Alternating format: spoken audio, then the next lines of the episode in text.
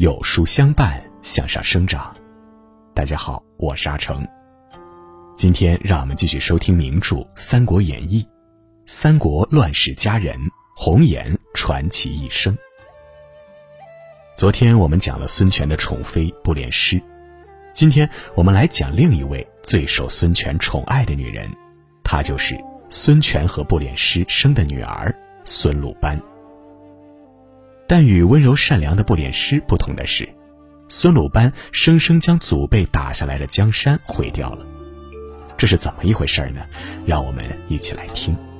如果你喜欢今天的分享，不妨在文末右下角点个再看。孙权有个极其宠爱的女儿，名唤孙鲁班，从小就被父亲亲昵的叫做大虎。孙权有多宠大虎呢？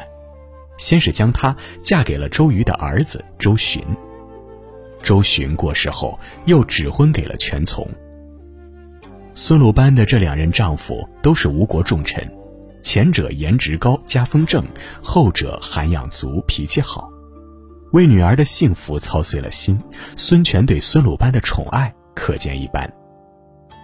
但正是这份宠爱惯坏了孙鲁班。他凭着一己好恶，竟葬送了祖辈辛苦打下来的江山基业。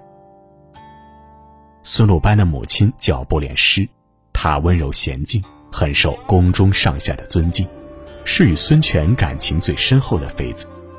然而，不脸诗既非原配，又无子嗣，按规矩不能立为皇后。为此，孙权干脆不立皇后，却直接以皇后来称呼不脸诗。孙鲁班就这么女凭母贵，在东吴的后宫中比皇子还受宠。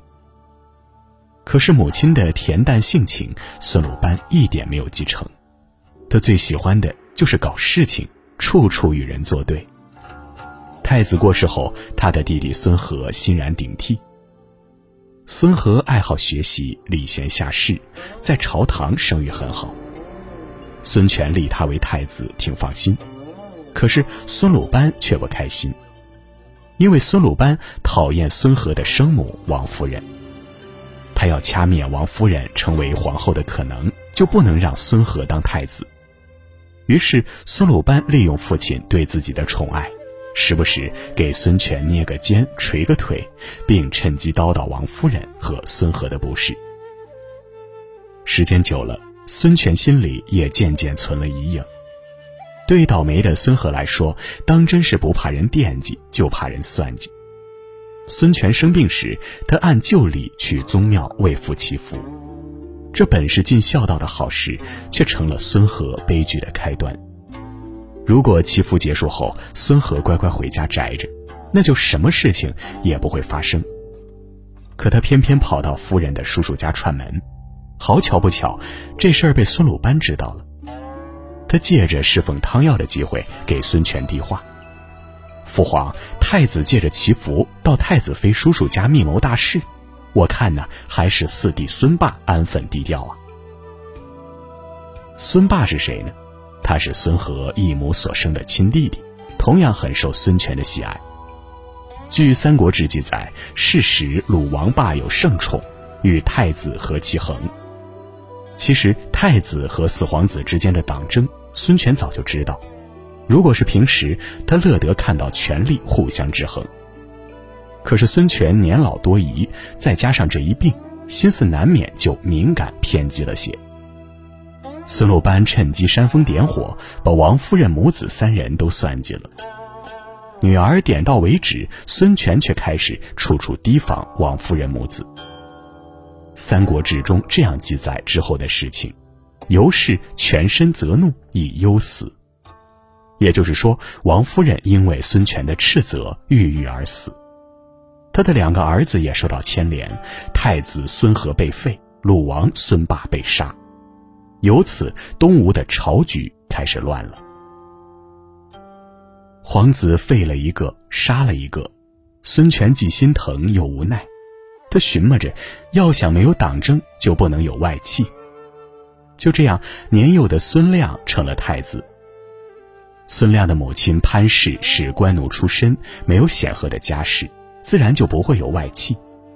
谁知这空子让孙鲁班钻了，他在夫家权势家族中选了一个姑娘，把她嫁给了孙亮。这样一来，潘氏无外戚支持，孙亮又年幼，大权就被孙鲁班握在手中。孙鲁班的相公全从本是一个谦谦君子，从不弄权，但他因病早逝，无人主事的权氏家族和毫无根基的孙亮就在孙鲁班的操纵下站成了一派。孙亮成为太子后，母亲潘氏成为皇后。成为皇后的潘氏所做的第一件事儿，就是和孙鲁班一起主持太子的婚礼和之后的登基大典。两个十多岁的小孩就这样茫然无知的登上了帝后大位。但是两小孩空有名头，却没有一点实权。实权全都掌握在孙鲁班的手中。而小皇帝的母亲潘氏也不消停，她因为出身低微，以前没少受气。此番一朝登天，愈发横行嚣张。而此时的孙权垂垂老矣，皇权已经基本被架空。然而膨胀的潘氏对孙权不再恭顺，还因为孙权生病而开心的不得了。更离谱的是，潘氏竟然召见中书令，向他请教。当年吕后是如何一步步掌握实权的？这样的事情自然瞒不过孙权，他追悔莫及，想要以为父事急的名义把废太子孙和召回，重新入朝主事。尝到了权力的甜头，孙鲁班自然不会让孙和回来。他联合朝中信得过的大臣，结下了使者，断了孙和回宫的可能。孙权这一番举动，又让孙鲁班想起了其他几个皇子的存在，他们都有取代孙亮的可能。于是，孙鲁班一不做二不休，把自己的兄弟全都给安排了。孙亮的威胁没有了，踏踏实实的当起了傀儡皇帝。身为孙亮的皇长姐，又是皇后的娘家人，孙鲁班彻底成了东吴真正的掌权人。曹操曾经称赞孙权生子当如孙仲谋，可这位少年英主却在晚年昏聩，留下这么一个烂摊子。不久，孙权薨逝，再也没有人能约束孙鲁班的野心。孙权临终前虽然找了几个托孤重臣来辅助年幼的皇帝，但是这几位大臣互相勾心斗角惯了，并不齐心，这就给了孙鲁班操作的空间。于是，他与首辅大臣孙俊结成同盟。有了强有力的盟友，孙鲁班行事自然毫无顾忌。他既没有耐心，也不仁慈，很快就将异己铲除干净，弄得朝堂上一片血腥。小皇帝孙亮的权力被完全架空，东吴也彻底乱了。有些正直的朝臣打算改变现状，决定暗杀孙俊。然而事情败露后，许多人遭到了清洗，这其中的推手正是孙鲁班。他甚至丧心病狂到借机构陷自己的亲妹妹，权力已然让孙鲁班迷失了，他道德尽丧，人性泯灭，连一母同胞都不再顾惜。可是嚣张太过，做事太绝，好日子也就到了头。孙鲁班很快就体会到什么叫做风水轮流转。孙俊死后，新上任的首辅大臣站在了孙鲁班的对立面，他的所有势力都被这位新首辅死死打压，没了帮凶，又来了强敌，孙鲁班的权力日渐衰落。他和小皇帝的行动开始处处掣肘，可偏偏又奈何不得，两人就合计着搞一次暗杀。打算除掉新首辅，换成自己人。然而，他们的暗杀并没有得逞，反而将权力斗争摆上了明面。结果，有理有权的新首辅先下手为强，废除了小皇帝孙亮，又将孙鲁班流放。至此，孙鲁班的时代终于落下了帷幕。三国虽然是讲男人们的家国故事。但是孙鲁班却在男人们的朝堂上留下了重重一笔，与貂蝉被迫卷入战争不同，孙鲁班是主动介入皇权斗争，把东吴搅得乌烟瘴气。这既非外戚干政，也算不上后宫干政，而是堪称千古第一人的公主干政。是由于父亲的宠溺而骄纵，还是沦陷于权力的诱惑而迷失？真正的答案恐怕已经遗失在历史长河中。不过有一点显而易见，因为他，东吴孙氏诸子斗争不断，昔日的繁荣再也回不来了。